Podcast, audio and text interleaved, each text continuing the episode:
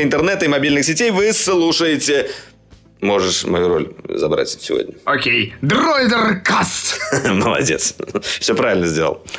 Жаль, сам не догадался, но тем не менее. Э, В общем, самый технологичный, самый гиковый и самый э, оперативный, так скажем, и регулярный подкаст э, выходит наконец-то на ваши подкаст-приемники. И с вами на связи Валерий Истишев, который застрял в какой-то э, жопе э, Турции. Я не знаю, расскажу, наверное, все-таки. Вполне возможно, что так, так и на- называется этот населенный Так пункт. называется этот город, деревня, не знаю, что это.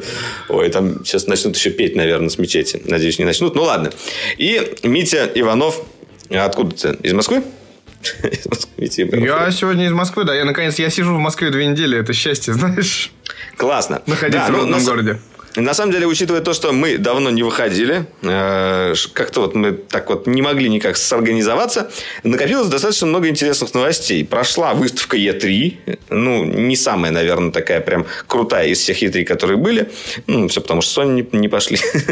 Да, было представлено несколько свежих гаджетов, э, даже один крупный российский сервис, и обо всем этом мы, наверное, сейчас и поговорим. Ну, конечно, и сериальчики вспомним. Да не только об этом. И далее. Сериальчики, Ох, игрушечки. Ой, очень много новостей накопилось. Нет, мы, конечно, мы, мы не стремимся успевать, но что-то главное мы все-таки затронем а, либо по касательной, как говорится, либо кумулятивным взрывом пройдемся. Я думаю, так. Затронем или Начнем. затроллим. Да.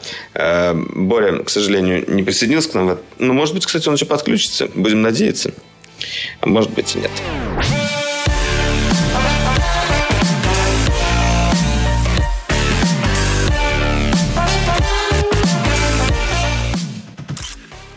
Ладно, э, давай я предлагаю все-таки начать э, с новости, которая на прошлой неделе была. Это неожиданная новость, а, когда... Кто это у нас? Это Unbox Therapy. Показал людям, так сказать, как будет выглядеть Pixel 4.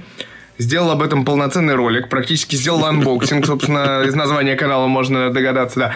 И произошло неожиданное. Google вышел в Twitter и сказал, не, ребят, все будет не так, вот мы вам показываем, как будет выглядеть Pixel 4. Показали э, странное устройство с квадратной камерой. То есть, они прям реально сделали работу. Вот э, то, что у нас было в «Попробуем э, уложиться» с Максом Хорошевым по поводу того, что он предвосхитил, грубо говоря, вот это вот... а, как это назвать, баткрэк практически, вылетающие пуканы от внешнего вида, от дизайна Google. И, видимо, Google э, сделал такую работу над ошибками и решил сам показать, э, как будет выглядеть новый пиксель. Заодно, мне кажется, таким образом он спас э, Apple, потому что мы знаем, что квадратная камера и там планируется. Но пока что, если там слухи, то Google уже конкретно сказал, у нас будет квадратная камера. Огонь на себя живите взял, теперь считаешь, с этим, да? ребят. Да, я считаю, что да. Мне кажется, это Сергей, Сергей Брин и Ларри Пейдж сидели такие Очень квадратные Слушай, формы. короче, у нас такая тема. Будет классно. Так, ладно. Короче, интернетом пользоваться мне во время этого подкаста нельзя, и подсказки смотреть нельзя, но хорошо. Я, я скажу, что я по этому поводу думаю. Я не сказал бы, что я прям так супер сильно удивился. Я думаю, что так или иначе большинство утечек, ну, не большинство утечек, а какой-то их процент чаще всего делается производителями. Ну, для того, чтобы, э, во-первых, протестировать э, дизайн на аудитории, там, ну, или дизайн, или какие-то фишки. А, во-вторых, э, для того, чтобы просто создать какой-то новостной повод, потому что если о компании забывают, перестают писать СМИ, перестают э, общаться и снимать видео, то, естественно, это играет очень плохо на ее репутации и, в принципе, как бы... Валер, прости, я перебью тебя. То есть, ты хочешь сказать, Да. что ты думаешь, что Google в своем твиттере слил сам пиксель? Подожди, подожди, подожди. Я эту тему еще не завершил. Э, Ну, конечно, сам, но а кто? А. Ну, может быть, конечно, какой-нибудь А пьяный дизайнер думает. А дай проверим, нормально нарисовал? Слушай, я думаю, что это человек, которого мы знаем под именем Эван Блас, просто раздобыл ключи от Google аккаунта и зашел и залил туда. О, вот Мне это кажется, будет провал, это мировой провал, если кто-то взломает Google, да? Это, наверное, еще хуже, чем взломать ФБР, ЦРУ и так далее. ФСБ. Слушай, ну, на самом деле, я вот, у меня немного какое-то странное отношение к этому дизайну, э, потому что он уже как-то кажется, как сказать, вторичным.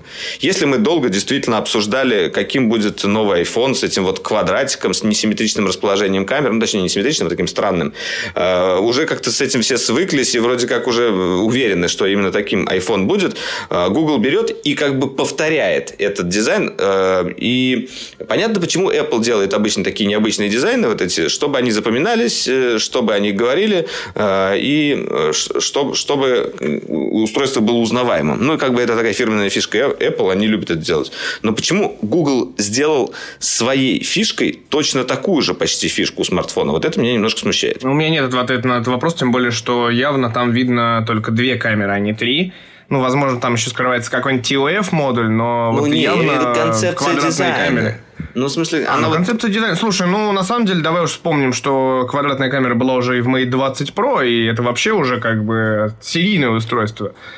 Ну, так что тут ты думаешь, что такие. Google и Apple решили э, с Mate скопировать камеру как бы с не самого такого популярного устройства, и все-таки ну, эти, эти компании имеют как минимум штат своих дизайнеров, э, каждый у себя на борту, и ну, это было бы странно. Все-таки они, наверное, тоже долго его вынашивали и думали, и сделали именно так. Почему-то. Ну, я думаю, что речь идет просто о как бы удобном расположении, видимо, неком удобном сетапе камеры, именно как инженерное решение, что можно расположить именно вот таким образом удобно, ну, поскольку ты понимаешь, что камера это не только кружочек объективов и пять плотно упакованных линзочек туда, а это еще и сенсоры, это все Бывает занимает место, пространство. Что? Бывает и 7 линз. Ну, бывает и 6, и 7, но сама суть в том, что э, помимо непосредственно объективов, там еще есть как бы такая немаловажная часть камеры, как сенсор. Вот. И сенсор, сенсор занимает достаточно большое пространство, да. И поэтому как бы это некая история, игра, э, знаешь, такой не, некий, некие пятнашки или тетрис для дизайнера именно промышленного, как вот это все расположить и сделать. Ну, мы видим много сейчас вариантов, как тройную камеру располагают вертикально. Это, собственно, у нас Huawei, Oppo, Sony вот сейчас сделали, который мы еще обсудим, Xiaomi тот же можно вспомнить. И камера у нас, знаешь, э, мне кажется, передвигается. Кто-то в центр ее ставит, кто-то в угол уголочек. А тут, понимаешь, сейчас сделают вот такой вот, мы сделаем квадратик и туда в треугольничком или наоборот как-нибудь придумаем. Ну, в общем, пока что это вот э, скорее ты прав в плане того, что это история про то, чтобы неким образом выделиться и быть визуально как бы а, дифференцировать, э, ну, чтобы пользователь мог визуально дифференцировать тебя в толпе. Вот как Слушай, AirPods работают, а, ну да, да, так да. и здесь. Ну... У меня есть еще одно соображение э, по этому поводу, почему производители решили делать вот так камеру. А, смотри, вот изначально, когда камеры в смартфоны вставляли, их э, старались скрывать. Э, скрывали всячески, глазок был маленький, его располагали очень аккуратно, чтобы он как-то не портил общего дизайна, э, но со временем как бы и оптика становилась больше, и количество линз увеличивалось, за счет этого камера начала вылезать, многих от этого бомбило. Э, потом начало появляться Меня несколько модулей, да, от себя в том числе, несколько модулей камеры, и в итоге как бы производители пришли к тому, что скрыть как-то камеру или сделать ее такой менее заметной частью дизайна не получится. Значит, надо играть на том, что камера должна быть фишкой дизайна. И фишкой еще такой, э, которая будет внушать э, какой-то ну, какой солидный вид. И вот мне кажется, вот этот квадрат Слушай. большой, он намекает на то, что если стоит такой модуль камеры, то она сто пудов зашибенская. Это вот такой большой черный квадрат сейчас. Этот большой черный квадрат стопудово должен хорошо снимать. Ну, знаешь, ну какое-то вот внутреннее человеческое ощущение. Грубо говоря, на телефоне камерам это маленькая маленькая штука, а вот если возьмешь фотоаппарат, там камера это как бы, ну, в смысле, там объектив большой. И вот они как бы приближаются к тому, что э, вот эти вот четыре глазка, ну, или там три, или, или два, или сколько угодно, э, в, таком, ну, в таком квадрате, они будут похожи немножечко на как бы объектив камеры. Ну, в, в каком-то смысле. Понимаешь, о чем я говорю? Я понимаю, но, знаешь, Чтобы более... я тут даже хотел какую-то мысль сказать, и, кажется, я ее виртуозно забыл. Я ее заживал. Про... А, нет, вот, я, вспомнил, вспомнил эту мысль, а, что я с тобой не совсем согласен. Все просто потому, что вот а, как бы это актуально до того момента, как мы обсуждаем фронт, э, типа обычную камеру. А когда мы разговариваем о фронтальной камере, то мы возвращаемся к разговору о выдвигающихся камерах, которые мы сегодня, я еще думаю, еще поднимем. И, не, ну ладно, раз перешли, давай как бы сразу к ней, да, а что нет? Ну да, ну просто вот смотри, вот смотри, ты сейчас сказал правильный довод про то, что а, если камеру невозможно скрыть, то нужно играть на этом дизайне и делать уже такую, типа, бамбулу, грубо говоря, крутую, чтобы, типа, вот за нее как бы условно глаз цеплялся. Но на фронтальной стороне мы видим... И главное, серьезный оборот... вид это как бы создавался, понимаешь? Серьезная камера у чувака, понимаешь? А, ну, да, ну, серьезно, такая, да, ну. Сегодня как раз, знаешь, серьезно Хасельблад показали новый, вот, поэтому вот, как вот. бы вот это серьезно. Вот это уже серьезно. Вот, но именно вот возвращаясь, если мы поворачиваем смартфон передней стороны, знаешь, как это, как избушку на курьих ножках, то мы видим обратную тенденцию. А отсутствие челок, Странно, отсутствие если рамок... бы мы не видели, как бы это же, ну, мы же все мечтаем о смартфоне, который будет просто экраном э, с самого начала. Хорошо, мы все, мы все об этом мечтаем, но окей, э, когда мы увидим это от Apple? Давай вот так вот я задам тебе вопрос, как главному фанату Apple на дроидере. Будет ли челка, так сказать, в 2019 году? Или все, или выдвижная камера от Apple ждет нас? Не, я, я думаю, челка будет еще в течение там двух-трех э, ближайших лет точно на айфоне. Э, никуда она не денется. Но, во всяком случае, э, если бы у айфона спереди была просто Э, фронтальная камера, я бы не исключал того, что они как-то бы ее спрятали, там, может быть, даже как-то под экран, используя какие-то технологии там, с полупрозрачными экранами, еще с чем-то. Но учитывая то, что там стоит куча сенсоров, которые используются для Face ID, штуки как бы не бесполезны далеко, э, то я уверен, что как бы будут продолжать пока гнуть ту же линию. Кроме того, все-таки э, это до сих пор, как сказать, до сих пор узнаваемая черта айфона. Когда ты видишь, что человек копается э, в телефоне с челкой, скорее всего, ну, не, как, не сказать, что скорее всего iPhone. Многие есть телефоны с челками уже. Но на самом деле, если вот посмотреть сейчас на рынок Android смартфонов, они от челки практически полностью уходят. И узнаваемость айфона по-прежнему остается по челке, как минимум. Поэтому как будто бы Купертино до сих пор в выигрыше. Слушай, ну тут получается реально, знаешь, такая уже, можно сказать, игра на костях. То есть э, технологии реально и тренды приходят как бы уже серьезным образом из Китая. То есть сейчас уже все китайские практически компании показывают нам, а, как, ну, что надо сделать, чтобы у тебя в руке был просто экран. Причем хороший экран, они все делают AMOLED. И Oppo и Xiaomi, ну, как бы, мы это не обсуждали, естественно, потому что мы э, очень регулярные подкасты, и э, мы не можем собраться все вместе э, уже давно. Вот, а, но... Слушай, ну, у меня такова, на это есть что... один, один ответ. Я, как... я сейчас дай закончу мысль. Давай, давай. Oppo и Xiaomi же показали, собственно, камеру под экраном. И вот это вот совсем uh, blowing my mind, как бы, и это... Ну, они показали, вот но раз... не показали же. Как, ну, расскажи тогда подробнее, как они ну, как? показали. И... Они, ну, то есть, они выпустили два ролика, да, в Твиттере, и этого хватило пока. Нет, но ясное дело, что просто это показ технологии, как Xiaomi в свое время показал свой гнущийся смартфон. Э, тоже небезызвестная знаменитая технология, которая ни, ни у кого так пока и не взорвалась. Слава богу, что не взорвалась. А, с другой стороны. Вот. Но нет, просто эти компании сейчас делают уже такие смартфоны, которые мы, возможно, будем уже видеть, ну, начиная с сентября-октября этого года. Ну, реальность, наверное, может быть, в 2020 в самом начале. То есть, я не исключаю, что к 2020 году мы уже увидим пару решений с подэкранной камерой. А, и слух есть, что Galaxy Note будет такой. А это уже анонс, кстати, сегодня стало известно, что анонс Galaxy Note 10 будет 7 августа, то есть совсем скоро. Ну да, совсем скоро. Слушай, я согласен с тобой, но на самом деле можно уже привыкнуть к тому, что э, рынок Android смартфонов и вообще как бы он вот технологически во многом уже начал обгонять iPhone. Э, и компания Apple, она идет каким-то своим путем, она допиливает э, свои фишки, э, выпускает какие-то штуки, которых нет на рынке, типа того же Face ID, там, например, типа там 3D Touch, еще чего-то. Стараются как бы идти немножечко по диагонали, тогда как другие компании, они очень активно развивают именно вот э, технологии, которые выходят, и сразу постараются их использовать. Ну, хороший пример – это изогнутые экраны, которые мы видели уже у Huawei и у Samsung, но ни тот, ни другое устройство до сих пор не вышло. Э, потом у нас были вот эти дырочки в экране, да, э, которые вырезались, тоже как бы они окей, уже есть, и телефоны такие можно купить.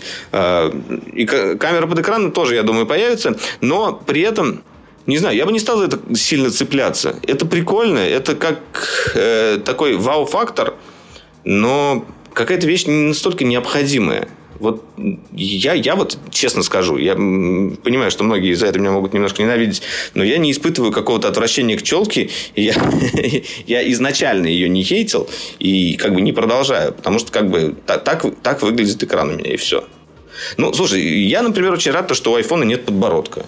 Я понимаю, э, что э, в этом плане, может быть, Apple немножечко схитрил. Они придумали, как э, убрать подбородок и забахали под это дело патент. Э, кстати, если хотите узнать вот э, эту историю более подробно, Барян очень клевый ролик снял э, на дроидере, где он объясняет, почему у Android смартфонов есть подбородки, а у iPhone нет. Вот. Ну, я уже, на самом деле, раскрыл главный спойлер, но тем не менее. Ну, нет, но это главное, главная черта всех э, технологий и всего вообще на свете, что, к сожалению, патенты, они... А, у меня вот коллега однажды правильно сказал, что патенты, они лишают как бы многих людей жизни и реально рынок э, крутых решений. Вот как раз одно из таких решений, это как раз закрыть патентом вот такие вот вещи, как делает ну, Apple, и, кстати, неоднократно. С одной стороны, да, но с другой стороны... это выгодный бизнес. Китайцы очень часто плюют на все патенты и делают, что хотят. И это как бы тоже нечестная конкуренция получается. Э, за счет того, что у них большие мощности, за счет того, что у них очень дешевое производство, э, и они могут э, там вместо одного смартфона, когда одна компания там корейская или американская выпускает один смартфон, они могут выпустить 10 разных, совершенно с разными дизайнами, и как бы при этом не сильно сильно проиграют э, ну, в плане производства, потому что у них это все дешево получится.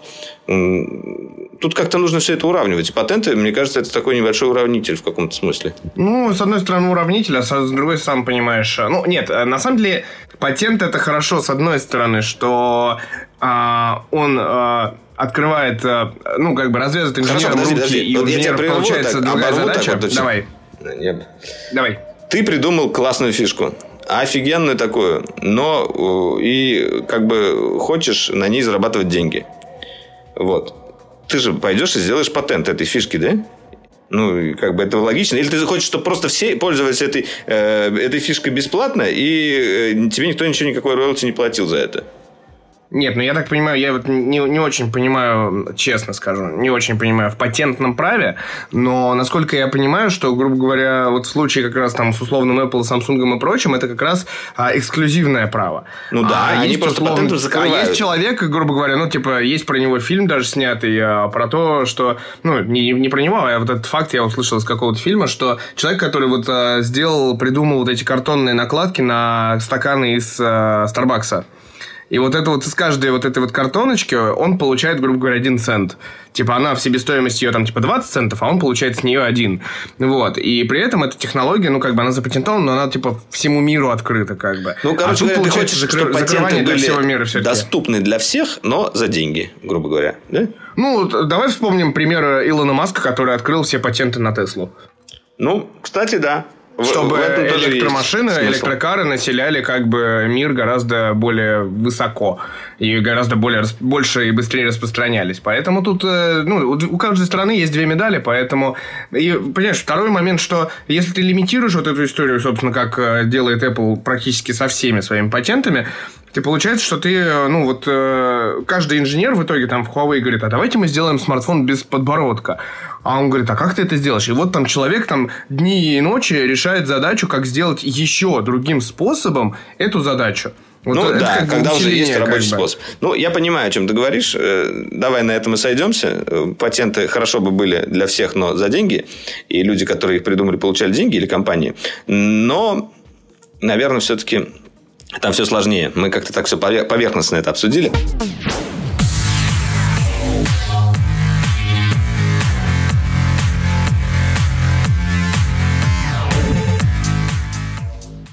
Э, давай вспомним о том, что было представлено китайскими компаниями э, ну, буквально на прошлой... А, нет, давай сначала, кстати, э, поговорим про российскую компанию. Мне давай, кажется, да, начнем такой... с нее. Не про российскую, давай про, про девушек. Я так про предлагаю. девушек. Говорящих девушек э, искусственных. Да, если вам грустно и одиноко, у вас есть уже две девушки, с которыми можно всегда поговорить. По-русски, главное, по-русски на нашем Да, роду. речь идет, конечно же, о новом голосовом ассистенте Маруся. Вот, Надеюсь, ни у кого не сработала Маруся, когда ты сказал Маруся. Да, да, да. Я вот тоже об этом сразу подумал. Нам не придется ли ее пока называть по-другому. Ну, на самом деле, она сейчас в ограниченном достаточно бета-тесте, но, я так понимаю, у всех нас была возможность с ней поговорить. Я вот буквально перед записью подкаста поболтал с ней и узнал много интересных фактов.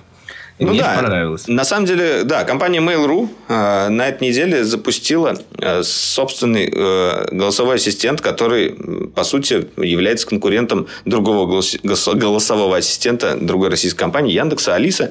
Ну, чаще всего как раз их двоих и, наверное, будут сравнивать сейчас. Э, что касается функционала, в принципе, как бы никаких там сверхъестественных вещей нет, но если сравнивать, опять же, с Алисой, с некоторыми вещами Маруся уже сейчас справляется лучше, например, там показывает афишу кино, может там запоминать некоторые вещи, которые ты говоришь, там, запомни то-то, то-то, удобная очень фишка, и она делает такую памятку, там, э, какой-нибудь телефон, номер, там, пин-код, э, и потом говоришь, покажи, что ты запомнил, она тебе все это выдает списочком. Э, ну, есть еще несколько там интересных штук, но, наверное, основной хочется отметить, э, я вот не такой большой фанат вообще, в принципе, Mail.ru как компании. Это такой достаточно большой гигант, который, э, не знаю, у меня какое-то странное такое отношение к Mail.ru, потому что у меня до сих пор э, ассоциируется он с такой алиповатой, некрасивой почтой каких-то там 2000-х годов. Я понимаю, что давно уже все изменилось. Слушай, я больше скажу, я больше скажу, ну, типа, у меня прям ну, плохое отношение к Mail.ru, потому что он у меня связан почему-то не, даже не, не с почтой, которая тоже у меня была, он у меня связан с а, тем, что они практически не сделали ни одного хорошего в последние годы проекта, а все хорошее практически убили. Достаточно вспомнить, господи, прости, простите мне за это, но Аську. Асечку, да. Семизнаки, пятизнаки. Да, мой мир, мой мир. А, что еще? Они убили твой мир.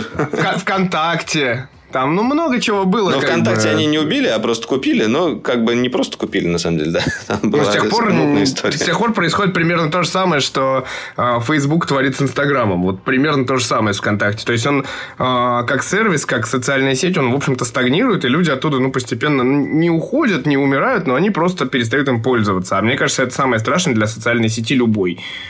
Ну, да, наверное, это как бы в чем-то участь э, всех больших компаний, когда они покупают другие, э, чаще всего они стараются сделать их, ну, как-то причесать под, под строй своих других сервисов, и тем самым убивают какую-то, ну, изначальную фишку этих сервисов.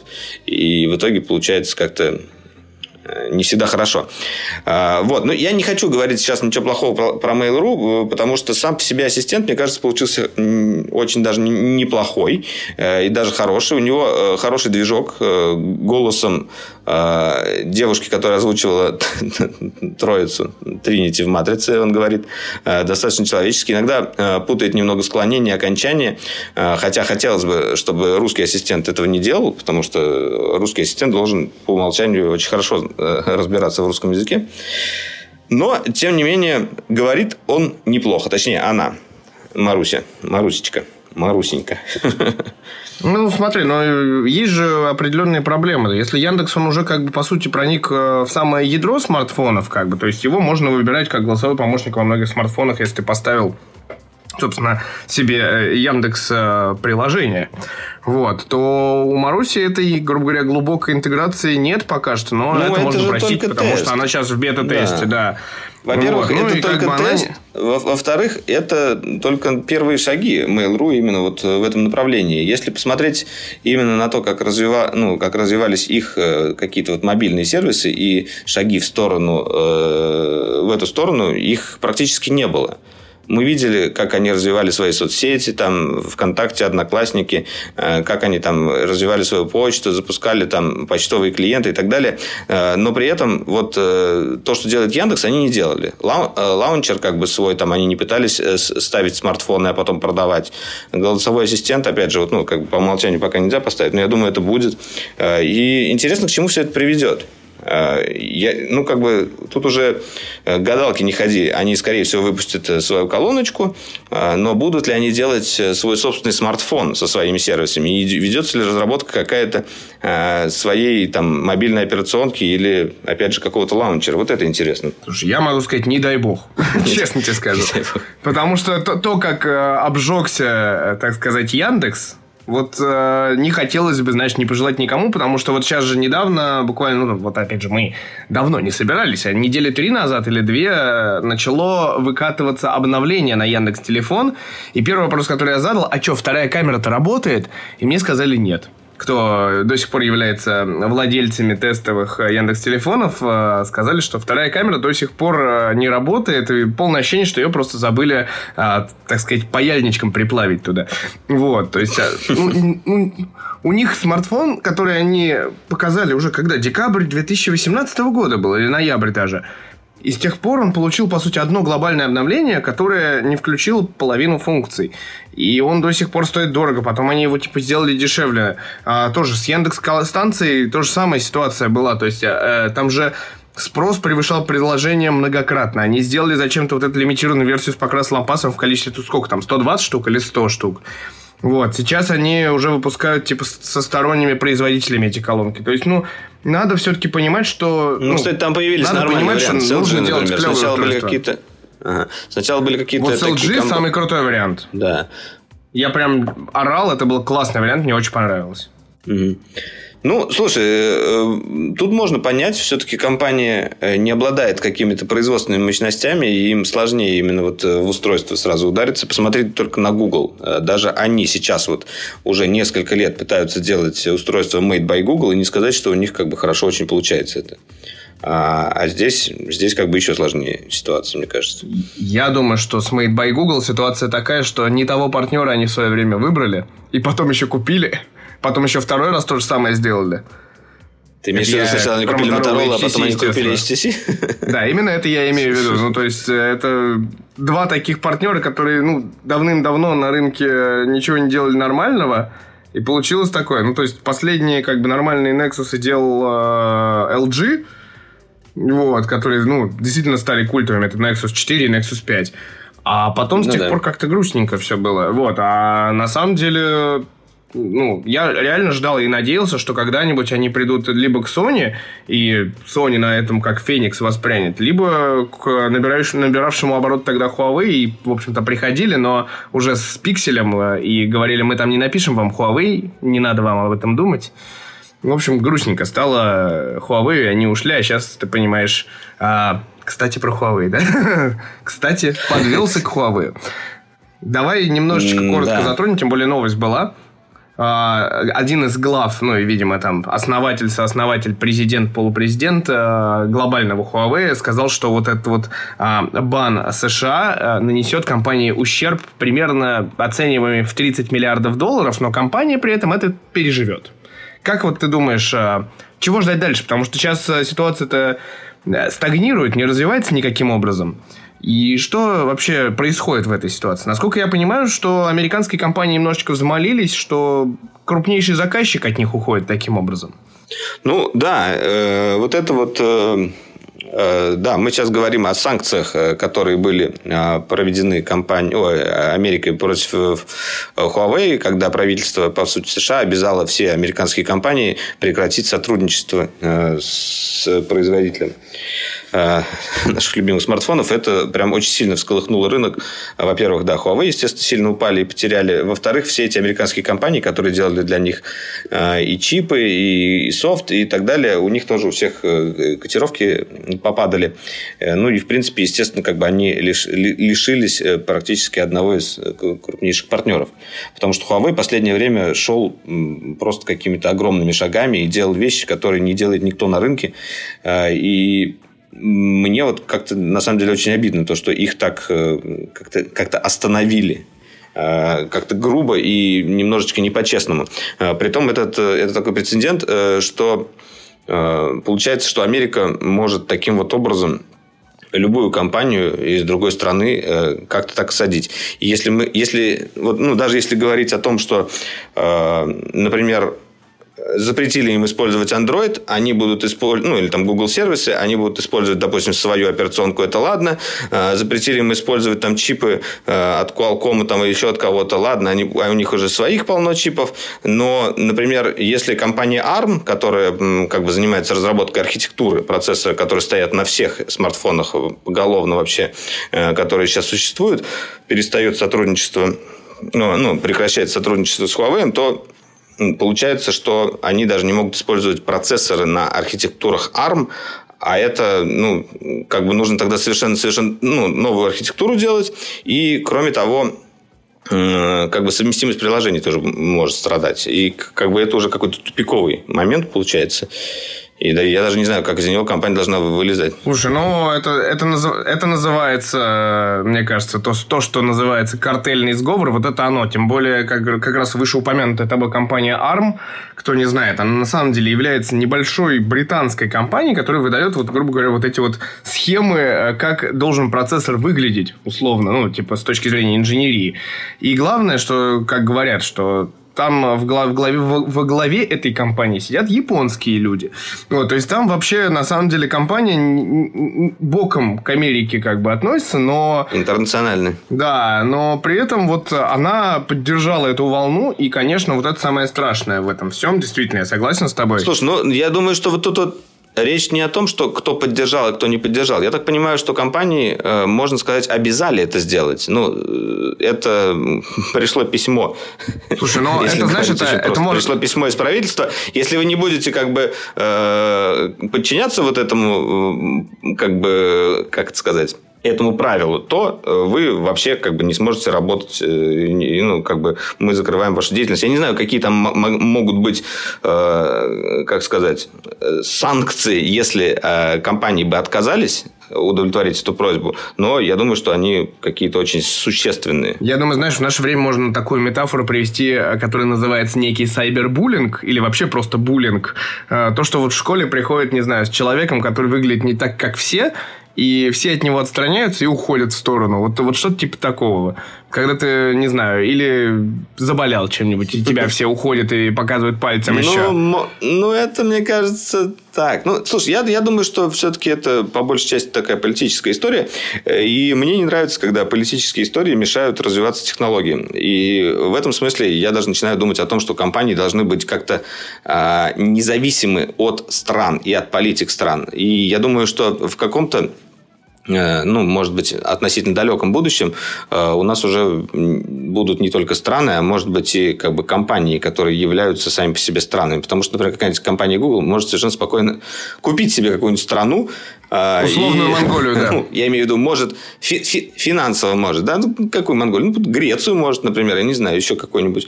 И, и при этом Слушай, мне кажется, выгодно купить себе Монголию, деньги. потому что это огромная территория, а, а, много рабочей силы, и вообще как бы это прекрасная тема. И недалеко от Китая как раз.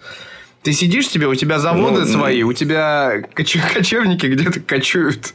Угу. И, на лошадях перевозят на, на, на лошадях перевозят новые пиксели. Почему нет? Из точки в точку. Мне кажется, прекрасно. По, по пикселю перевозит каждую матрицу. Да. да, ну вот как бы ну, ситуация ужасная, на самом деле. Можно шутить, можно не шутить, но я абсолютно с тобой согласен, что любая многонациональная компания, ну то есть, условно, ну, ты понимаешь, может быть такая ситуация, что типа Кока-Колу запретят везде, просто потому что вот так вот сложились обстоятельства, и компания просто скажет, типа, а что делать-то? Ну, это вот как вот санкции на Россию. Мы, говорит, как мы санкции преодолеваем, типа, отобрали камамбер, так мы свой начнем делать. Вот э, тут попробуй то же самое. Ну, кстати, уже более-менее, более-менее появляются нормальные сырочки. Я иногда покупаю российские и даже вкусные. Ну, понятно, что они не такие клевые, как французские, но, но все равно э, все-таки импортозамещение в некотором роде произошло. Фу, это, например, хорошие стали делать. Вот, э, почти не отличишь от испанских. Я забыл, как компания называется. Э, но прям хорошие фуэты. Потом спросишь меня, я тебе скажу. Ну, как говорится, фу фует, фуете рознь. А, поэтому давай а, все-таки поменяем тему немножечко. И все-таки поговорим об анонсах, которые произошли за это время. Анонсов было ого-го сколько-то на самом деле. Давай начнем как раз, а, не будем сильно переходить, вернемся к Китаю и начнем, ну, типа, немножечко с Huawei, потому что мы с Борисом ездили на анонс Honor 20 Pro и Honor 20. И вот смартфон Honor 20 именно уже выходит на российский рынок, причем, как всегда, по очень привлекательной цене, и я его, допустим, уже тестирую, и реально смартфон прикольный получился. А Honor 20 Pro... Но люди боятся покупать, потому что думают, что Huawei не будет обновляться, не будет работать, еще что-нибудь с ним случится. Да. Ну, в смысле, такой страх существует. Ну, Huawei нам пока обещает, что все-таки обновления будут, э, и своими силами. Главное его успеть активировать до непосредственного бана, если он таки случится через там уже сколько, пару месяцев, полтора, наверное, осталось. Вот, но главная новость, что типа при этом еще и в Россию доедет Honor 20 Pro, который прям вообще лапочка. И обещают это типа в середине лета, что ли, в середине, ну, в июле, короче. Вот. А, но, кто не знает, Honor 20 Pro, Honor 20 Pro и Honor 20 это очень клевые такие интересные смартфоны, у которых есть боковой отпечаток пальца, встроенный в кнопку, они, может быть, они патентодержатели этой истории, или они, поскольку в, в Америке не собирались продаваться, они являются, так сказать, э, э, как бы сказать, пофигистами этой темы.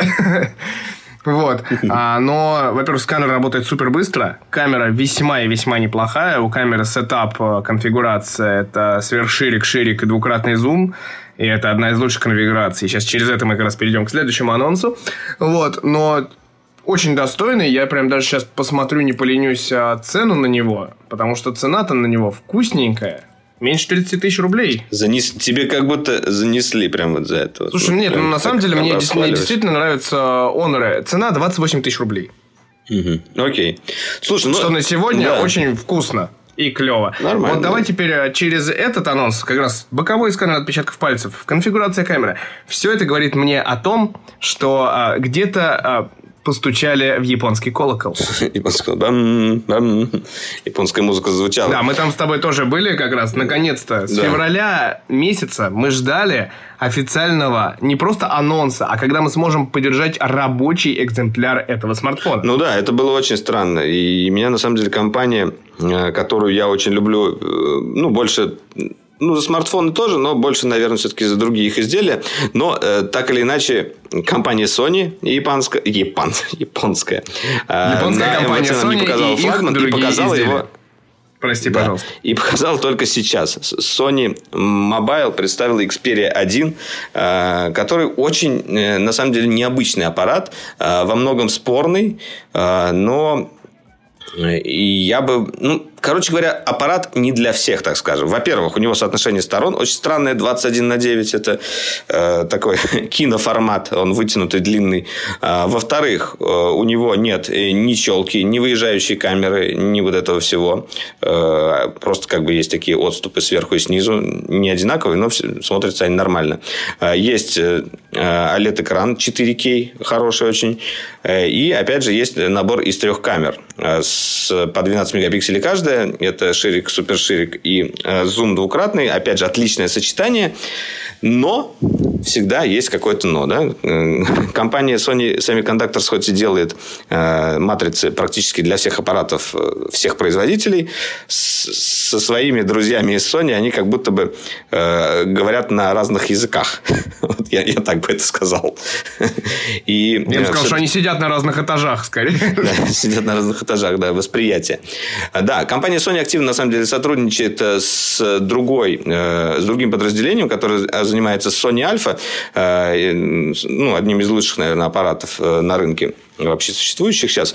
И, как мне кажется, это является, наверное, одной из главных проблем, почему э, мобильная фотография на смартфонах Sony э, отличается от другой мобильной фотографии, к которой мы привыкли, и в чем, ну, во многом уступает. Э, я вот объясню. Мне кажется, я об этом уже говорил, но мне кажется, в подкасте еще не объяснял свою точку зрения. Как мне кажется, Э, подходы вот компании, ну, подходы компании Sony, которая занимается аппаратами, э, они, в принципе, достаточно уже устоявшиеся, э, и у них очень много есть своих технологических решений для того, чтобы сделать очень крутое изображение с, с матрицы, сделать там какой-то очень крутой шумодав и так далее. Ну, короче говоря, комплекс различных решений для того, чтобы передать с матрицы очень крутую картинку, но стоит учитывать тот момент, э, они работают в основном с большими матрицами. Это полный кадр, ну, какие-то кропы, э, но это далеко не те маленькие матрицы, которые стоят в смартфонах. А если мы говорим именно о камерах смартфонов, то там все-таки большую часть делает именно постобработка, э, в чем-то искусственный интеллект, если мы говорим о Google и, и наверное, в чем-то об Apple и о Huawei и о всех остальных. И там они как бы пытаются добиться не того, э, чего добивается Sony Alpha, точное изображение того, что видит камера с матрицы, а они пытаются сделать красоту с маленькой матрицы камеры смартфона, дорисовывая ее различными алгоритмами, разукрашивая ее постобработкой и э, допиливая все это искусственным интеллектом. Вот. Мне кажется, в этом у них основной конфликт вот, э, какой-то внутренний э, в компании. И из-за этого камеры Sony э, в смартфонах не снимают так же, как и камеры Huawei или Google или, я не знаю. Ну, это ты сейчас э, общее привел. Давай теперь перейдем к частному, потому что, я знаю, и у тебя, и у меня есть смартфон Sony Xperia 1 на руках, а мы его пытаемся активно тестировать. Ну, да, ну, если к частному, я, я считаю то, что, э, в принципе, все камеры при нормальном освещении снимают хорошо, при ночном освещении тоже снимают неплохо, э, но если как бы их приближать и рассматривать э, под лупой, как говорится, э, виден очень неприятный рисунок шума. Э, именно вот шумодава. Хотя там и был использован а, алгоритм, который, который ну, накладывает шумодав уже не на JPEG, который получается а, после того, как с камеры, а он работает с, с RAW-файлами, а потом уже сжимает JPEG. Все равно вот этот вот какой-то рисунок а, этого шумодава очень как-то некрасиво выглядит. Ну, вот на мой, во всяком случае, вкус. Я не знаю, исправишь ты меня или нет. Э, кроме того, видно Слушай, то, я что... Исправлю, не исправлю, а? я просто хочу дополнить. А ты вот правильно сказал про RAV. Э, кстати, ну, это как раз во многих тестах сейчас э, у меня в том числе есть история про то, что, если кто не знает, что стал доступен RAV в сторонних приложениях прямо в андроиде, и это позволяет условно поставить Lightroom и снимать в RAV на телефоне. Ну, просто вопрос, надо ли вам это или нет, он совсем другой вопрос. Он в другой плоскости ну, да, Но, за, тем не менее, вот, допустим, на смартфонах, где это недоступно, ну, не, просто это недоступно, допустим, вот э, в Oppo на 10 Zoom или в Sony как раз есть возможность снимать в RAW, но просто вот нужно вам танцы с бубном и сидение в Lightroom, это вряд ли. Честно скажу, я уже mm-hmm. со своим опытом, э, RAW все-таки он для фотоаппаратов уже все-таки существует, а вот, как ты правильно сказал, вот это вот искусственный интеллект, вот эти все алгоритмы обработки, лучше одной кнопкой действительно снять красиво. Э, все-таки point-and-shoot камера это идеальный сценарий для любого смартфона. Все, продолжай. Ну да, да. И, и вот тут, э, да, еще кроме того, мне не понравилось, как э, портреты делает Сонька. Прям что-то вот ни разу у меня не получилось прям такого достойного портрета, как будто тоже у них алгоритмы еще э, отстают. И, и мне даже кажется, что у прошлого флагмана, у, у прошлой Xperia э, камера даже получше снимала, чем у последнего. Но но, опять же, э, я думаю, что все это связано именно с софтом. И даже возможно, со сторонними камерами, которые можно найти э, в Google Play Market, э, аппарат Sony, возможно, будет снимать лучше. И если еще появится, э, как-то их допилит уже под, под выход смартфон, смартфона, я не удивлюсь, если вот, ну, какие-то неродные камеры э, будут... Потому что железо хорошее стоит. Как бы все с железом хорошо. В Sony все шустро работает. Отличные камеры стоят. Э, очень крутой экран. Э, очень крутая цветопередача экрана. Там, да, японцы настолько заморочились, что там такой цветопередачи достигли, что она сравнима с тем, что отображает вот этот мастер-монитор там, за 30 или за 40 тысяч, который в Голливуде используется. Ну, как бы там все прекрасно на самом деле. Но вот с камерами, все равно у меня вот до сих пор вот этот вопрос висит и прям вот расстраивает. Я вот так тебе скажу. Э, во-первых, меня, меня расстраивает момент, как раз, который я обсудил именно в случае с Honor, то, что у Honor удалось сделать кнопочку в боковую, ну, типа сканер отпечатков пальцев, а у Sony нет, потому что Sony придерживается патентов, немножечко. Вот, это действительно расстраивает, потому что работает это мега быстро, но каждый раз, когда ты выклю... ну, типа, выключаешь смартфон, ты вынужден искать кнопку, нащупывать именно кнопку питания. По поводу камеры... Да, это, это тоже. Да. да, по поводу камеры есть сомнения, но пока что, вот я сейчас смотрю на свои некие результаты съемок, пока что именно на экране Sony, собственно, и выглядит это очень хорошо, если честно, даже чересчур. Какая-то колбаса получилась крутая. Вот, но э, на самом деле я тут вчера, э, активно проводя тест, заметил одну интересную штуку, которую показали на презентации. Э, я изначально снимал по умолчанию настройки, я переключаюсь на широкоугольную камеру, и у меня прям реально такая дикая бочка появилась. Я такой, да ладно, Sony не смогли, Sony сделали такую ужасную бочку, как они могли так поступить с людьми? Где? А потом реально в меню ты включаешь вот эту вот коррекцию дисторсии. Ну, то есть mm-hmm. ты выбираешь между качеством изображения или коррекцией. Естественно, выбираешь в сторону коррекции коррекции у тебя все линии распрямляются. Это как бы на самом деле очень прикольно, что ты можешь сделать какую-то иногда вот вау-фотку, чтобы просто все загнуть пространство, к чертовой матери вообще очень жестко. Или ты выбираешь именно прямые линии и как бы ничего потом э, не мучаешься, и при этом у тебя остается такой же ширик на картинке. Ну, mm-hmm. я не понял немножко, как это работает. Видимо, для однократного зума это тоже как-то работает. Вот, но главный все-таки фокус э, этого смартфона, вот насколько я понял из нескольких дней тестирования, это, конечно, вот этот вот э, софт э, от Cinealte, то есть Cinema Pro, потому что, конечно, вот там прям очень э, сильный фокус на эту историю, потому что снимать именно в этом приложении очень прикольно. Но там есть тоже, знаешь, мелкие... А, не, не назову Давай эти фишечки расскажем, как бы, может, не все знают, о чем речь идет. Э, да. Э, как бы э, Sony в этот раз заколлаборировалась не только с Sony Alpha, Alpha но еще и с другой тоже компанией Sony Cinealta, которые делают крутые профессиональные камеры именно для съемки голливудских фильмов. Одна из самых популярных это вот Венис, например. Ну, стоят они, естественно, кучу денег. И вместе с этой компанией они разработали специальный софт – Э, непосредственно эксклюзивно для камер Sony, с помощью которого мы можем снимать, э, по сути, как бы такую киношную практически картинку на смартфон э, и при этом накладывать еще сверху луки или луты их в других вещах, в других приложениях называют, ну, как бы цветокоррекцию в реальном времени. Кроме того, все, все параметры в основном регулируются вручную. Правда, нет, нет, нету несколько, там, нескольких вещей, о которых мы сейчас, наверное, поговорим, которые вроде как стоило бы добавить. И, с одной стороны, эта штука очень крутая для тех, кто э, интересуется видео, занимается видео, пытается начать заниматься э, съемкой видео. Э, но, с другой стороны, это абсолютно не массовая вещь. Э, как бы далеко не каждый вообще запустит это приложение э, на смартфоне Sony, когда его купит. Возможно, разок запустит и закроет, потому что даже не поймет, как с ним обращаться. Хоть оно и максимально упрощено, э, все равно это достаточно такой уже профессиональный софт получается. Э, и я, я вот не стал бы даже как бы с цифрами играть, какому проценту людей это может пригодиться, э, но, наверное, меньше 10% точно. Вот.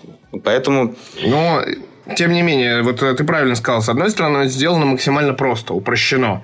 Но, с другой стороны, некое усложнение тут не мешает. И это не тот разговор, о котором мы с тобой хотели поговорить, то есть условный баланс белого, чтобы руками выставить, а не выбрать презент там солнечный день или да, а, да, лампа дневного да. света. Но там есть и гораздо более странные проблемы. То есть, во-первых, я пытался тут... А с чего я начать хотел? Я хотел запилить классное видео с фильтриками э, в сторис. Снимал его, естественно, вертикально. Что ты думаешь, у меня получилось? У меня это вертикальное видео открылось, э, грубо говоря, ну, на скольких процентах экрана? Я даже не знаю. Ну, в соотношении сторон 21 к 9, но, э, грубо говоря, я держал телефон вертикально, а видео шло горизонтально. Вот, это первый вопрос. То есть, я японцы, я так понимаю... Это, кстати, еще нормально, потому что это все-таки Нет, я просто думаю, что смысл в том, да, что японцы думают, что кино надо снимать горизонтально. Это первый ну, момент. Они правильно думают, что... мне кажется. ну ладно. Не, я согласен, но просто я хотел вот в сторис красиво выделиться. Второй момент. А, то, что с форматами этими, как даже скинутыми на MacBook Pro и на компьютер, я не смог там, ну, запуская их, у меня начало все примерно видео тормозить. А на смартфоне не тормозит. И при этом на смартфоне нету именно софта, чтобы именно монтировать. То есть у тебя есть как бы... Ты создаешь проект, во-первых, вот это сейчас я сразу расскажу классную проблему. Ты создаешь проект и сразу выбираешь конкретный, а, ну, как это сказать, лук этого да, проекта. Да, да. Угу. И выбираешь разрешение, то есть либо 4К, либо 2К.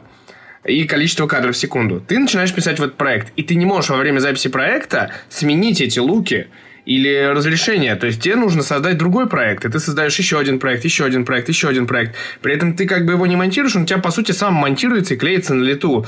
То есть ты не можешь именно вот сценарно расположить это как-то, где-то что-то подрезать. То есть вот это не предусмотрено. Именно как монтаж а приложение не, ничего не предусматривает, никакие подрезки. Это тоже является проблемой. Более того, в галерее ты открываешь эти файлы не а, внутри альбома, они лежат в специальной папочке на телефоне, и они откроются только через Cinema Pro изнутри. То есть вот тут прям очень серьезное ну, усложнение конечно, внутри там, программы там, случается. Ну, как бы это проблема того, что там все-таки используется формат э, такой э, тяжелый достаточно, который, э, в принципе, не адаптирован под то, что, э, чтобы его э, ворочать как-то смартфонами э, и хорошо, что, в принципе, вот это приложение само это может делать. Другое дело. Как бы мы, мы тут становимся заложниками формата. У меня достаточно мощный компьютер не потянул. Ну да. Вот. И это очень пугающе. И вот, ну, реально усложнения вот эти вот, они есть. И, конечно, от этого сложно. При этом есть классные фишки, типа ручной фокус. То есть, позволяет переводить фокус с переднего плана на задний план еще какие-то фишки есть. И красивый, ну, на самом деле, на самом деле, самый красивый лук это Венисы, а другие... Ну, ну да, Венис это красивые. как раз повторяющий Давайте. э, лук с, с камеры Венис. Это остальные все, в принципе, такие больше арт-луки, а этот именно вот э, дает окрас прям такой же, как, как, как практически на камере Венис.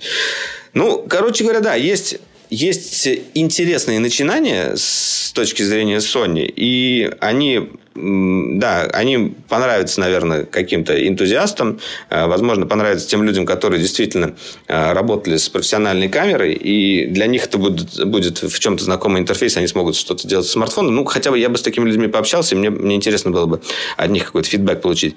Э, может, они бы сказали просто, что все это чушь. Но они не понравятся людям с DJI Osmo. Да, но, но есть, да, проблемы, например, из-за того, что там много кнопочек на, вер... на правой грани, на левой ни одной. Очень сложно поставить ставить какой-то стабилизатор, ну, смартфон стабилизатор. Слушай, я научился это решать, э, но вот говорю, в вертикальном виде, и получается, ты так должен расположить, если вертикально снимать видео, ты должен расположить смартфон каким-то невероятным образом, чтобы это все как-то нормально работало. В горизонтальном это можно сделать, то есть у тебя постоянно нажимается кнопка, грубо говоря, спуска затвора, вот эта вот отдельная кнопка, которая до сих пор выживает да. у Sony, а, как но Bixby у Samsung, но она, она Bixby... как бы, я еще туда-сюда.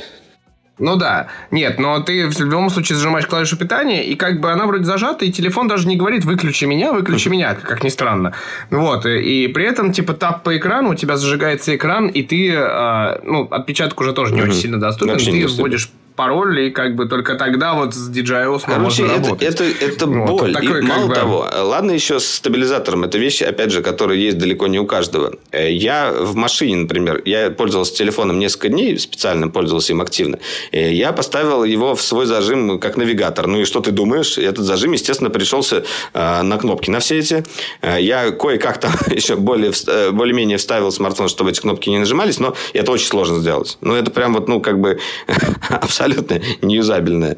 Эм, я понимаю, что разные зажимы При том, что, на самом деле, честно, эргономически, эргономически, мне смартфон нравится. Он классно лежит в руке. У него вот этот действительно классный большой экран. И, ну, хорошо, у него э, логично, вот даже... У него нет челки сверху, у него это небольшой да, это такой все мне тоже лобик, нравится. Небольшой подбородочек, да. Очень много всего, что действительно нравится в смартфоне. Ну, блин, реально есть какие-то такие вот дурацкие совершенно косяки, которые думаешь, ну, ребят, ну, ну да, и туда же в этот же косяк ну, вот нужно засунуть то, что беспроводную зарядку зачем-то убрали. Я, я вот этого до сих пор не понимаю. Ну, что это за фигня? Какой-то бред тоже. В прошлом ну, причем до этого было... они сделали одну из лучших а, беспроводных зарядок на рынке. Само по себе устройство у них хорошая беспроводная зарядка, быстрая а тут бац, и такие, ну, мы не вспоминаем. Да, ну, да, и как бы, знаешь, как будто эта технология вообще не типа. существует. Забыли про нее. Непонятно. Ну да, и, еще, естественно, ну, как бы не хочется на плохой ноте заканчивать, но, тем не менее, еще два момента, которые меня тоже смущают, это э, из-за вот этого соотношения сторон э, мы в основном все ролики смотрим либо с, с черными полями, некоторые приложения игры тоже не адаптированы, это черные поля, э, и это немножечко бесит. Либо вы обрезаете видео, когда зумите и смотрите в полный экран, ну, теряете часть картинки, либо ищете специальные ролики, которые заточены. Ну, как будто бы, э, с одной стороны, соотношение сторон прикольная фишка. Э, с другой стороны, далеко не всегда получается использовать это. А, ну, кстати, плюсом вот, это, вот этого длинного экрана все-таки является действительно многооконность или многозадачность, как ее все называют. Хотя многозадачность... Ну, окей. Э, в общем, на, именно на 21 на 9 возможно смотреть YouTube ролик сверху, а снизу чатиться в Телеграме. Это, наверное, самый лучший кейс, э, потому что там вылезает и клавиатура, и список да, контактов, и то, что там ты пишешь, да. Э, и сверху э, совершенно нормально располагается ролик. И это круто.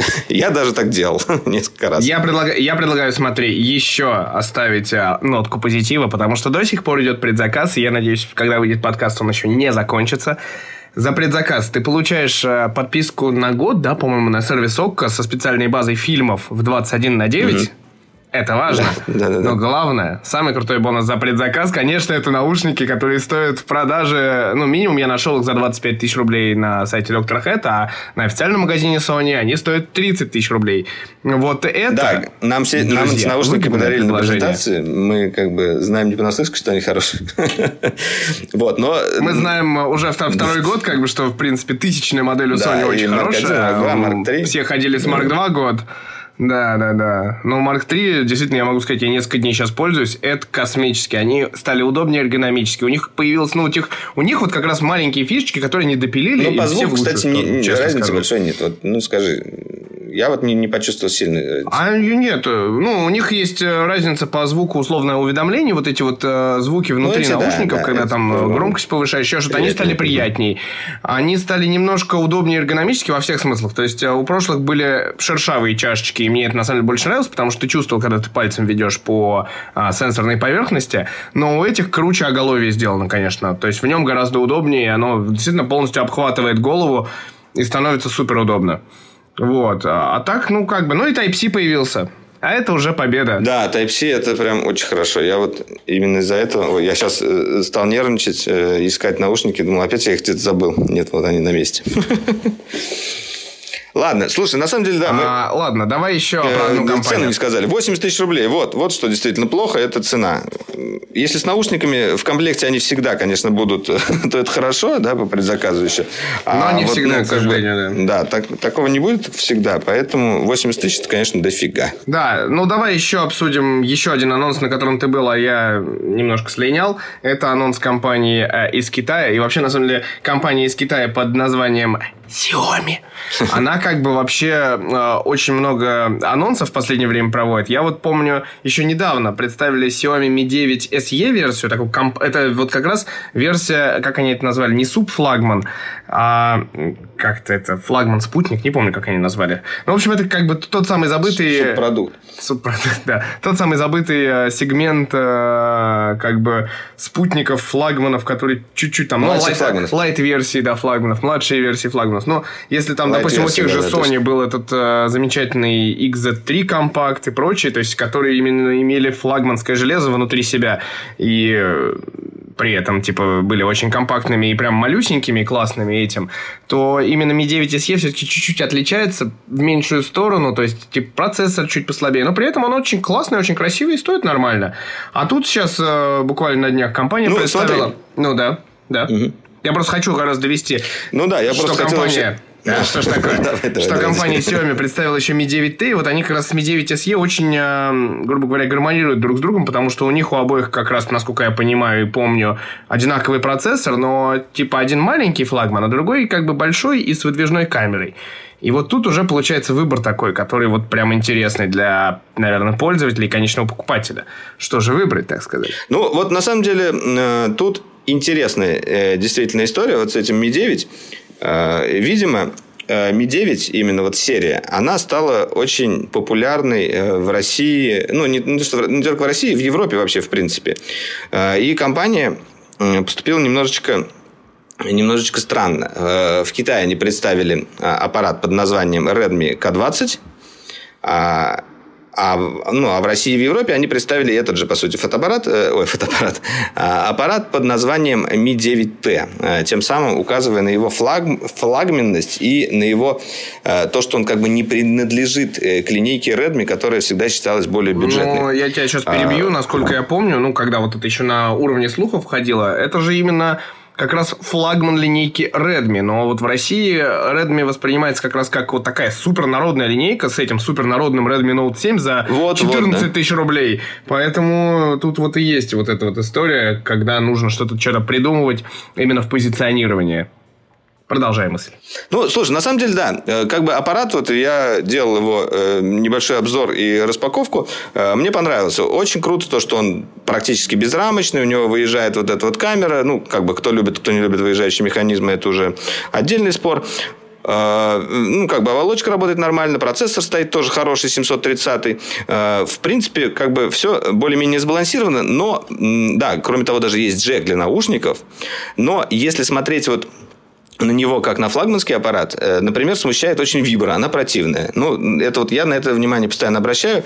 Э, вибра стоит как на бюджетных аппаратах. Э, кроме того, камеры, хоть и три, хоть они хорошие, почему-то они снимают хуже, чем у Mi 9. Я не знаю почему, но вот я пофоткал, они снимают хуже. С чем это связано? Может быть, какой-то у меня образец еще был, конечно, ранний. Э, может, я как-то по-другому это тестировал. Но все-таки какое-то отличие от флагманской линейки тут имеется.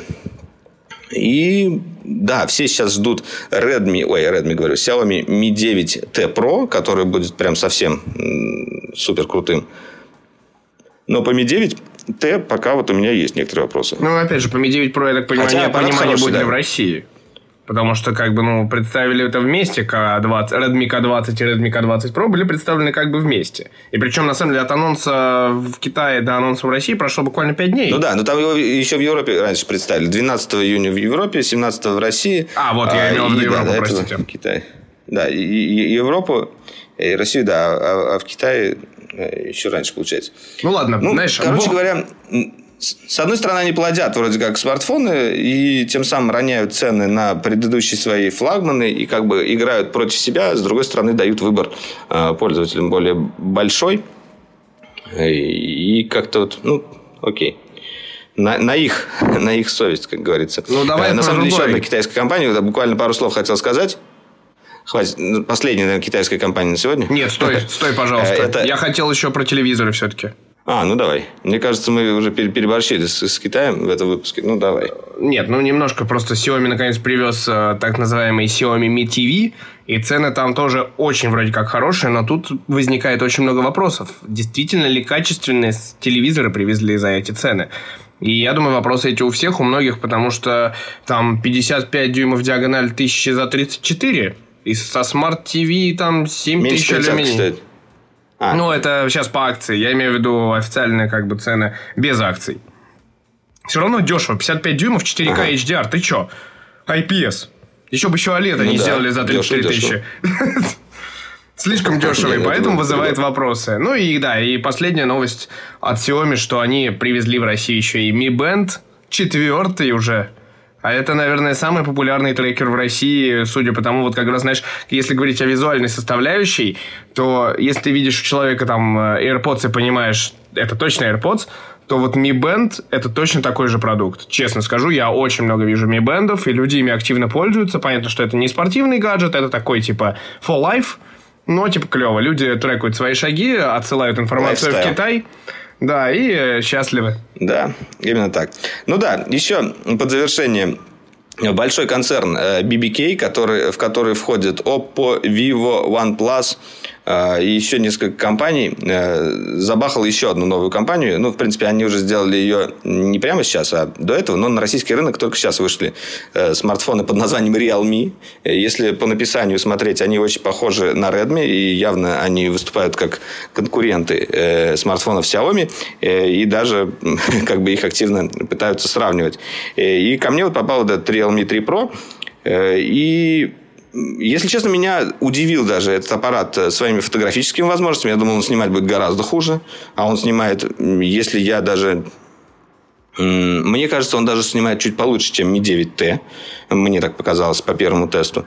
А, ну, по остальным параметрам это обычный середнячок, в принципе, по хорошей цене. А, и я вижу, что вот по комментариям э, к ролику, то, что к этому бренду Realme относится скептично.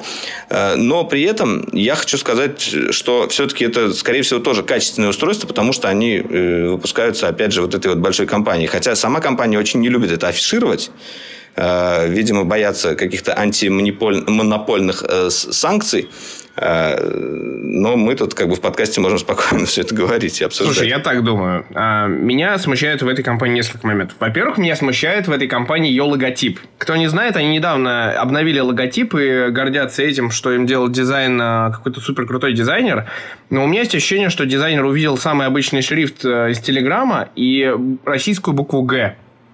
Потому что по-русски а, реально читается Гиалми, то есть русская Г и дальше Иалми. Вот, это первый. Бренд, который начинается на Г. Да, я, собственно, так сразу и пошутил, и мы долго смеялись на эту тему. А с другой стороны, меня смущает, что в отличие от э, как раз зонтичного BBK-ного OnePlus, Oppo, Vivo э, и всех остальных, ну, там еще есть iRiver, Stellan кто не знает, в BBK входит, и сам BBK еще очень хороший, э, и дав, давно известный своими DVD-плеерами. Э, но меня смущает, что, ну, типа, у Vivo есть своя оболочка, свои фишки. У OnePlus есть тоже своя оболочка, абсолютно все свои фишки, как бы какие-то свои идеи. У Realme этих фишек нет, потому что все их фишки это, ну, типа, основная их фишка это супер дешево, потому что за сколько Realme 3 Pro? 15 тысяч? 14 тысяч? Я не помню. Что-то такого же рода, да? То ли 15, то ли 16 все-таки. Я там вот. говорил 14 видео, вот. но что-то подороже ну, получилось. Ну, все равно очень, очень дешевый реале. смартфон. Очень дешевый смартфон. Но, типа, а самое, что меня при этом смущает, у них используется технология VOOC 3.0, которая на минутку в Oppo Reno 10X Zoom и в Oppo Reno обычном – и второе, у них, а, собственно, оболочка это ColorOS шестая версия, которая, на самом деле, одна из самых красивых оболочек Android, на мой взгляд, в последние годы. Ну, наверное, на уровне там того же Samsung покрасивше став, ставшего, но у Oppo есть красивые, собственно, и жесты работают, и вообще как бы все очень неплохо. Вот, но вот меня смущает, что это реально, а, собственно, бренд бывшего вице-президента компании Oppo, который, знаешь, вот это вот напоминает мне историю а, Xiaomi Pocophone как занимался. То есть, они взяли и сказали, вот, вот 5 человек, там 5, 6, там, не знаю, 10 человек, вы занимаетесь созданием идеального смартфона – и создали под этим как бы суббрендом вообще как бы отдельную историю, вот Pocophone by Xiaomi. Вот Realme ровно таким же образом появился там, я читал их историю, там чуть ли не в десятом, что ли, году. Ну, то есть, типа, тоже компания существует достаточно много. Если Oppo существует 15 лет, то смартфоны Realme существуют там лет 8, по-моему, что-то такого рода. Вот. Меньше, меньше, мне кажется. Нет, но там ну, типа окей. была, до этого была, грубо говоря, как у Huawei Honor был в свое время линейка, и то же самое со смартфонами Realme было. Был Oppo Real просто. А, вот. В отдельный а, бренд выделили. Да, тоже. в отдельный бренд они выделились год назад в мае 2018 года. Вот, но при этом, типа, тут просто внутри ровно ДНК э, того самого Oppo и внутри технологии того самого Oppo. Хорошие технологии, классные технологии, но вот это вот, типа, мы другой бренд, ну, это что-то как-то странно. Вот это меня больше всего смущает именно в нашей, наверное, работе с ними.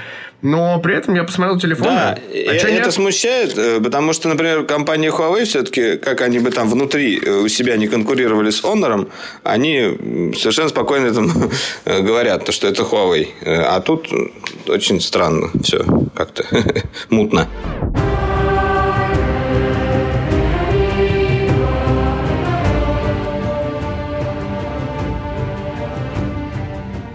Вот, ну давай уйдем от новостей гаджетов в что-то более такое развлекательное. И у меня для тебя есть новость. Вот сразу. Ты знаешь, что а, приквел к «Игре престолов» уже снимается? А, дело в том, что то, что давно обсуждалось, а, стало, а, скажем так, реальностью. А, сегодня буквально появилась новость, что приквел к «Игре престолов» не выйдет раньше 2021 года. А потом не было опровержения этой новости. Это был как бы в формате слуха история.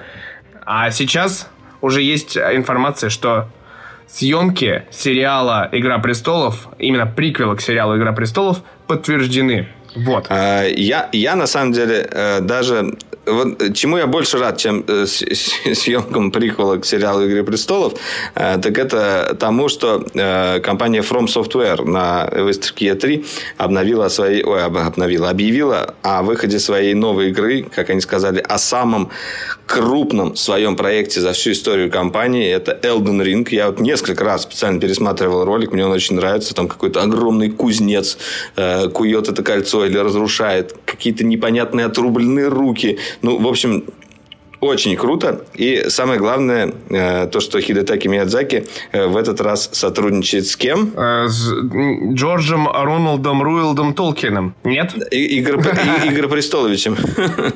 Да, я, ну, я, я, естественно, же с Джей Р. Р. Мартином. Вот. А, или как там он? Ну, короче, с Джорджем Мартином проще, да.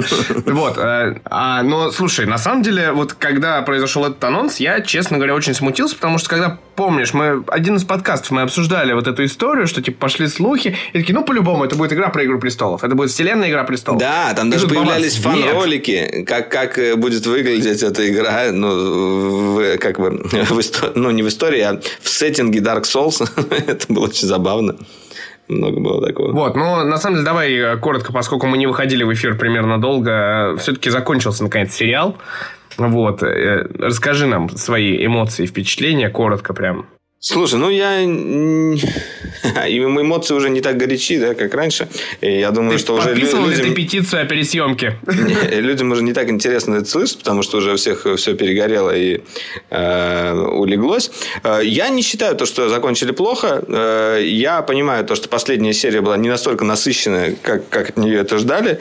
Э, не было там каких-то таких твистов, чтобы прям они как-то удивили, но, в принципе, достаточно ровно и хорошо завершили всю эту сагу, и слава богу. Вот, как-то так у меня такие ощущения. Мне нравится, как ты сказал, все перегорело и улеглось. Вот это прям вот точно. Нет, на самом деле, ты знаешь, не перегорело и не улеглось. Я вспомнил еще одну новость, буквально вчерашнюю. Тут же на днях прошел MTV Movie Awards, знаменитая прошлые годы кинопремия, так называемая, и не перегорело и не улеглось, потому что лучшую батальную сцену, лучшую сцену убийства, или как-то так, а, дали а, Капитану Марвел, и все фанаты Игры Престолов сказали, типа, чего? У нас есть Ария Старк, come on! Вот, не буду дальше спойлерить, э, но, типа, прям не перегорело, чувак, нифига не перегорело. Да. Несмотря ну, на петицию, которая собрала более, там, сколько, миллиона подписей, я не знаю, последний раз была новость про миллион подписей, а пересъемки всего сезона сезона и последней серии в частности. Тут, как бы, знаете, Серьезно все. Да, есть вопросы. Ну, слушай, да, давай не будем сильно слоупоками все-таки, э, а то как-то не, не хочется прослыть. Ну, давай, давай по другим новостям пробьем. Меньше слоупок, но на самом деле я вчера смотрел буквально, читаю иногда Википедию, тем более случайные статьи, чего я вам советую иногда, очень интересно в Википедии до сих пор в трендах висит э, Чернобыль и, собственно, все участники этих событий. Соответственно, ну, и это вот мы тут не будем слоупоками, потому что тут надо было обсуждать, конечно же, то, что мы увидели все пять серий мини-сериала «Чернобыль» от HBO и Sky полностью. Вот этот сериал ты досмотрел да. до конца? Да, я досмотрел, и, и я скажу следующее. Я знаю, что есть совершенно полярные мнения в интернете. А, их даже, я бы сказал, три. А, первый – это люди, которым очень понравилось. Второе – это люди, которым очень не понравилось. И третье – это люди, которые послушали отзывы и отказываются смотреть этот сериал, потому что им кажется, что это все э, враки и так далее. Э, вот. Я отношусь скорее к первым. Мне э, сериал в целом понравился, но есть некоторые, конечно, оговорки. Например, как начинался сериал, вот именно первая серия, о том, как там все активно тупили на этой станции, и просто вот, ну, кажется, что люди не могут быть настолько, не могут настолько тупить, как будто бы это такие сильные перегибы. Потом все это хорошо объясняется, в принципе, в течение двух других, э, ну, в смысле, всех остальных серий. Но первая серия меня немножечко оттолкнула. Вот у меня возникло такое ощущение. Но при этом я считаю то, что как бы большая работа действительно проделана авторами. Я надеюсь, что они действительно основывались на реальных фактах и активно собирали данные э, непосредственно с людей, которые, ну, которые участвовали в этом всем. Э, и я надеюсь, что как бы э, в плане драматургии, вот, ну, для того, чтобы сделать более драматичными э, некоторые моменты, не так много этих фактов искажалось. Вот. Потому что, в принципе, сериал, он не документальный, но он построен на реальных событиях реальной катастрофы. Вот я бы тоже, знаешь, сказал именно так. Во-первых, это все-таки художественное полотно, и, естественно, для элемента драмы и увеличения вот этого некого саспенса все это было сделано. Безусловно, очевидно эта история. А, во-вторых, а, все-таки ты прав а, с точки зрения именно фактики. Конечно, там, наверное, есть ошибки, но они сделаны, ну, такое, благодаря, чтобы, чтобы вот как бы было интересно смотреть. Все-таки а, мы живем в 2019 году, и, наверное, важнее было было рассказать, э, вот какой страх эти люди пережили, да. Плюс э, ко всему, ну, я да. могу сказать, что... Как люди момент... справляются с, э, таким, с, таким, с такой катастрофой, с которой никогда еще человечество не встречалось. Ну, как бы основное, ну, основная, мне кажется, вот линия сериала, это вот именно показать со стороны, как человечество сталкивается с, с катастрофой, которой никогда еще равной в мире не было. Им нету даже...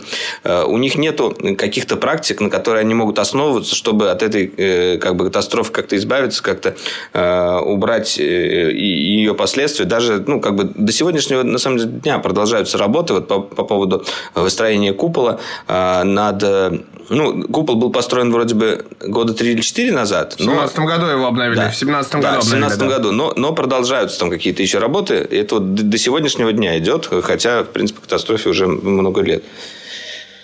Да, это, конечно, тяжелая штука.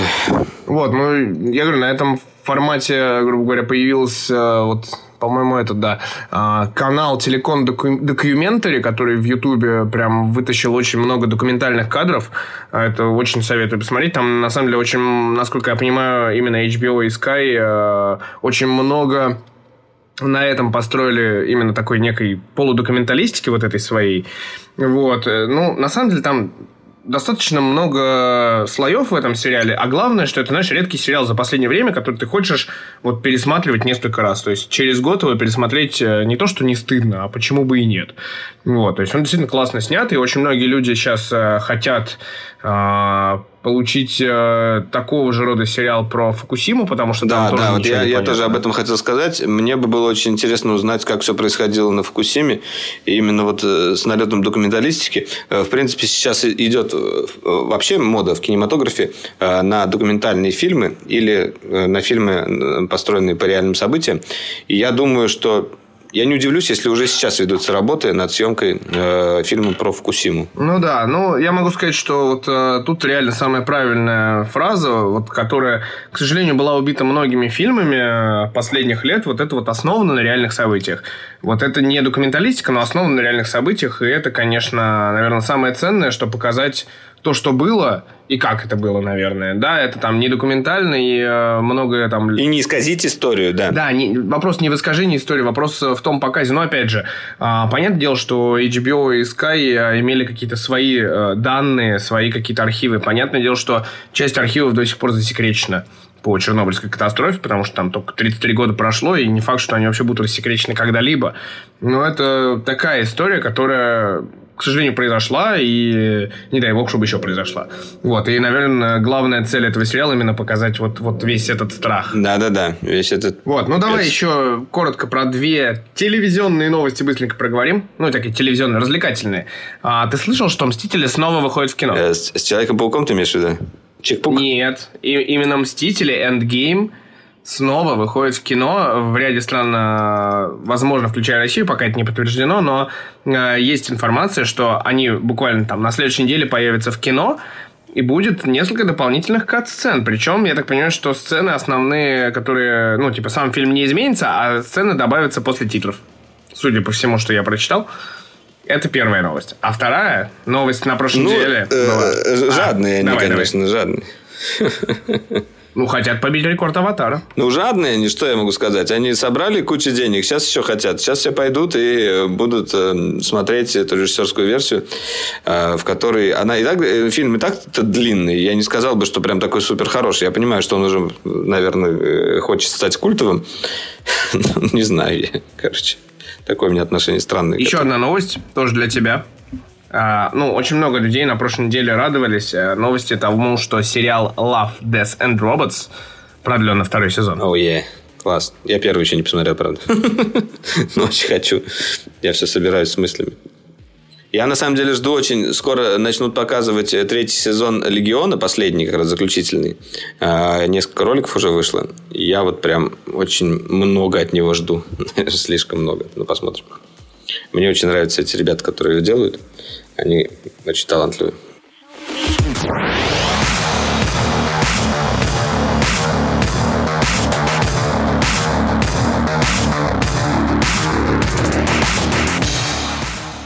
Ну, я все-таки предлагаю закончить нашу программу, немножечко пролетев по Е3, так сказать.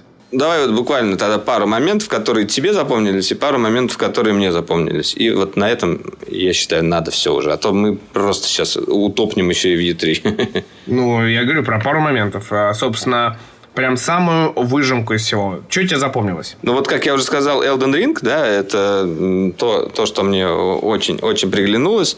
А, ну, то, что нам показали э, примерно, какой будет новый Xbox, это, наверное, и так всем понятно. Я думаю, все-таки стоит поговорить именно об играх. А, и, наверное, один из, ну, не то, что главных для меня анонсов стал, но, э, во всяком случае, то, во что я буду играть, это две вещи. Первое, это Ведьмак на свече. Я хочу поиграть. Ведьмак 3 на свече свече, потому что я его так до сих пор не прошел. Э, откладывал, откладывал, а вот он уже и на Switch выходит. И, конечно же, Киберпанк. Ну, от одной компании, получается, две игры надо пройти. Да? Ну, Киберпанк да. с Киану Ривзом. И это, это, наверное, э, главная, главная новость всего E3. Э, из-за этого я даже, на самом деле, немножечко жалел, то, что не поехал в этот раз. Потому что хотелось посмотреть на Киану на сцене. Этот лучший человек в мире на сцене, блин. И он говорил, какие, какие вы классные. Какой я классный, какие вы классные. Блин, какой он классный. You're breathtaking. You're breathtaking. no, you are breathtaking.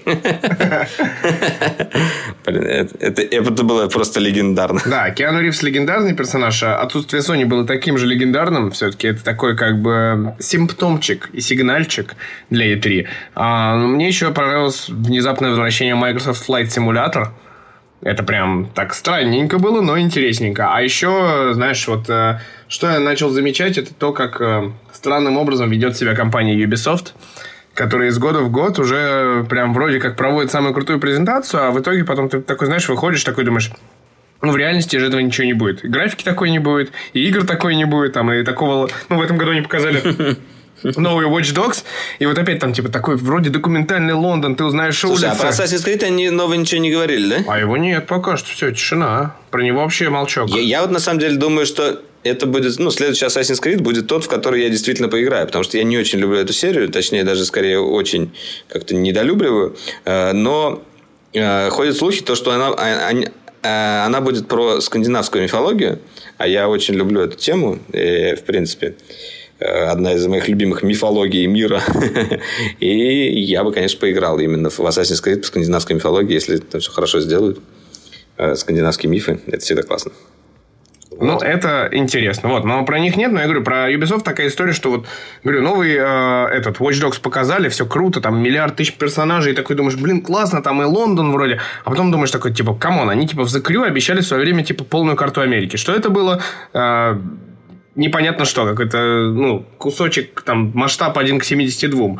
То же самое здесь, думаешь, Лондон, наверное, такой же масштаб и линейное поведение всех этих персонажей. В общем, от этих игр я не был в восторге, в отличие от, э, ну, типа, все игры, на самом деле, которые показали, очень мало геймплея показали, очень много роликов. Поэтому, я думаю, на Gamescom будет гораздо больше а, уже таких демок. Вот, и я как раз в этом контексте жду Gamescom. Вот что я скажу.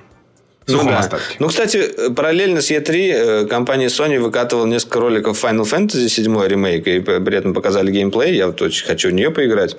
Э, э, кроме того, мне еще интересен, естественно, проект Google Stadia.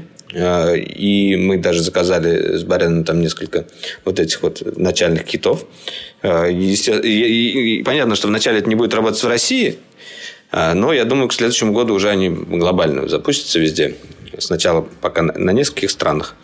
Но интересно будет, если у них получится ворваться в игровую индустрию или нет. Потому что это, в принципе, наверное, а, первый E3, где компания Google а, сделала свою собственную большую презентацию и к тому же ну, как бы показала свое желание войти в игровую индустрию. Не, ну это классно. Вот, ну давай заканчивать. Еще буквально пару слов я так а, возьму слово на себя, потому что напоминаю, что мы немножечко любим крафтовое пиво.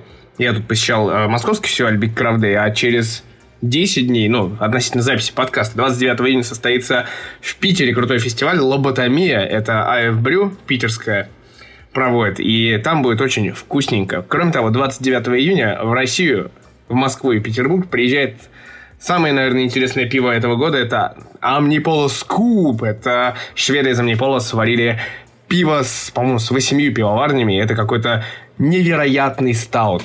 Вот я надеюсь его попить, потом рассказать кому-нибудь, как это было вкусно. Вот. Э, Давай Валя, расскажешь.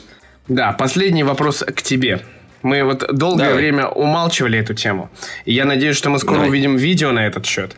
Но все-таки, ты же приобрел себе Хассельблад. Я его предлагаю э, последние, там, буквально пару минут нашего подкаста посетить, посвятить этой теме. Как оно на пленочке-то? Э, ну, слушай, да мы вместе с тобой на нее снимали, так что как бы те, кто подписан на меня в Инстаграме, уже видели несколько снимков с первой пленки, которую я отснял. Э, мы вместе даже, можно сказать, отсняли на Hasselblad.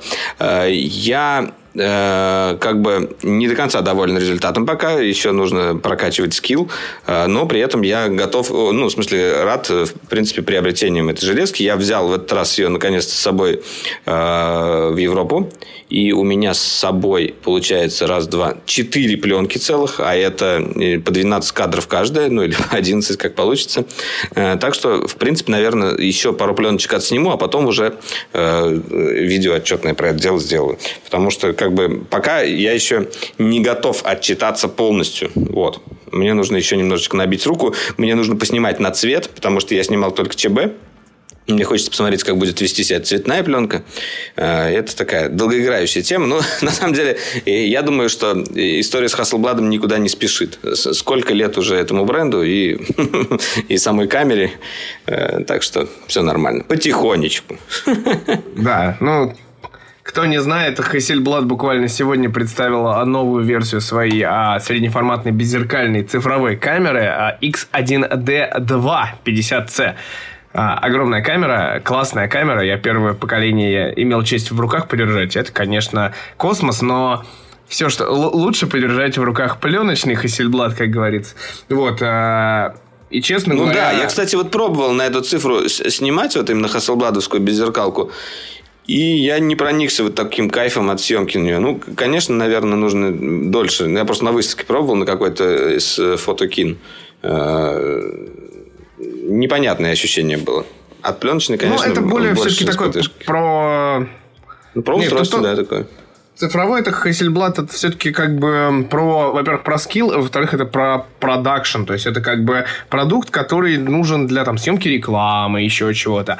А вот, типа, нынешние пленочные решения, ну, потому что не секрет для тебя. Да, это и, и для слушателей не будет больше. секретом, да, что сам после того, как поддержал, так сказать, Hasselblad, попробовал вот эту пленочку, проявили, я начал залезать на Авито. И теперь я пока что примеряюсь к маме, но вот я сейчас у брата попросил э, фотоаппарат Arax, кто не знает, э, была компания Киев, делала аппарат Киев 88, который был копией Хасельблада, а потом это превратилось в Arax. Да, вот, да, у меня да. брат, слава богу, есть, я попробую на Arax поснимать, а так я, наверное, после отпуска уже буду примерять на себя какой-нибудь э, Мамию или Минольту или автокорд какой-нибудь. Я подумаю, что... Ну, короче, хочется отличаться с одной стороны, потому что вот э, Выбор Паша есть. Кушелев... Пентекс, Паша Кушелев с Пентексом ходит, да. У нас еще есть коллега, который с Роли Флексом, Валера с Хасельбладом. Хочется отличаться.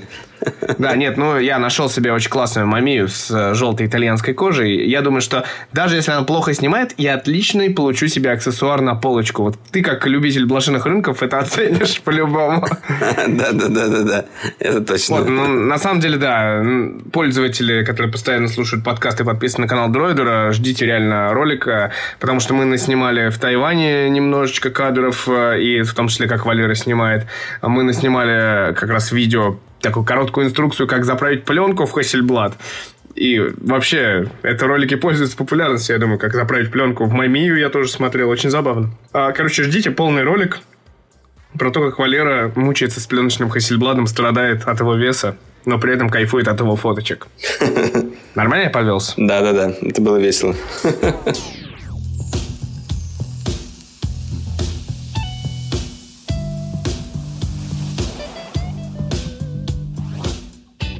Ну что ж, друзья, на этом Дроидеркаст подходит к концу. С вами были Валерий Истишев и э, Митя Иванов.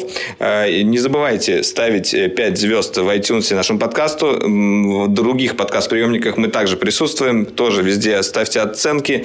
Э, чем больше хороших оценок, тем чаще мы его делаем. Хотя на самом деле такой зависимости нет, но мы будем стараться все-таки выходить на рели... религиозный, регулярный цикл раз в неделю. И когда-нибудь мы к этому, я думаю, придем. Пока, друзья. Все. Всем пока. До новых встреч. Come on. Классно все будет. Давайте.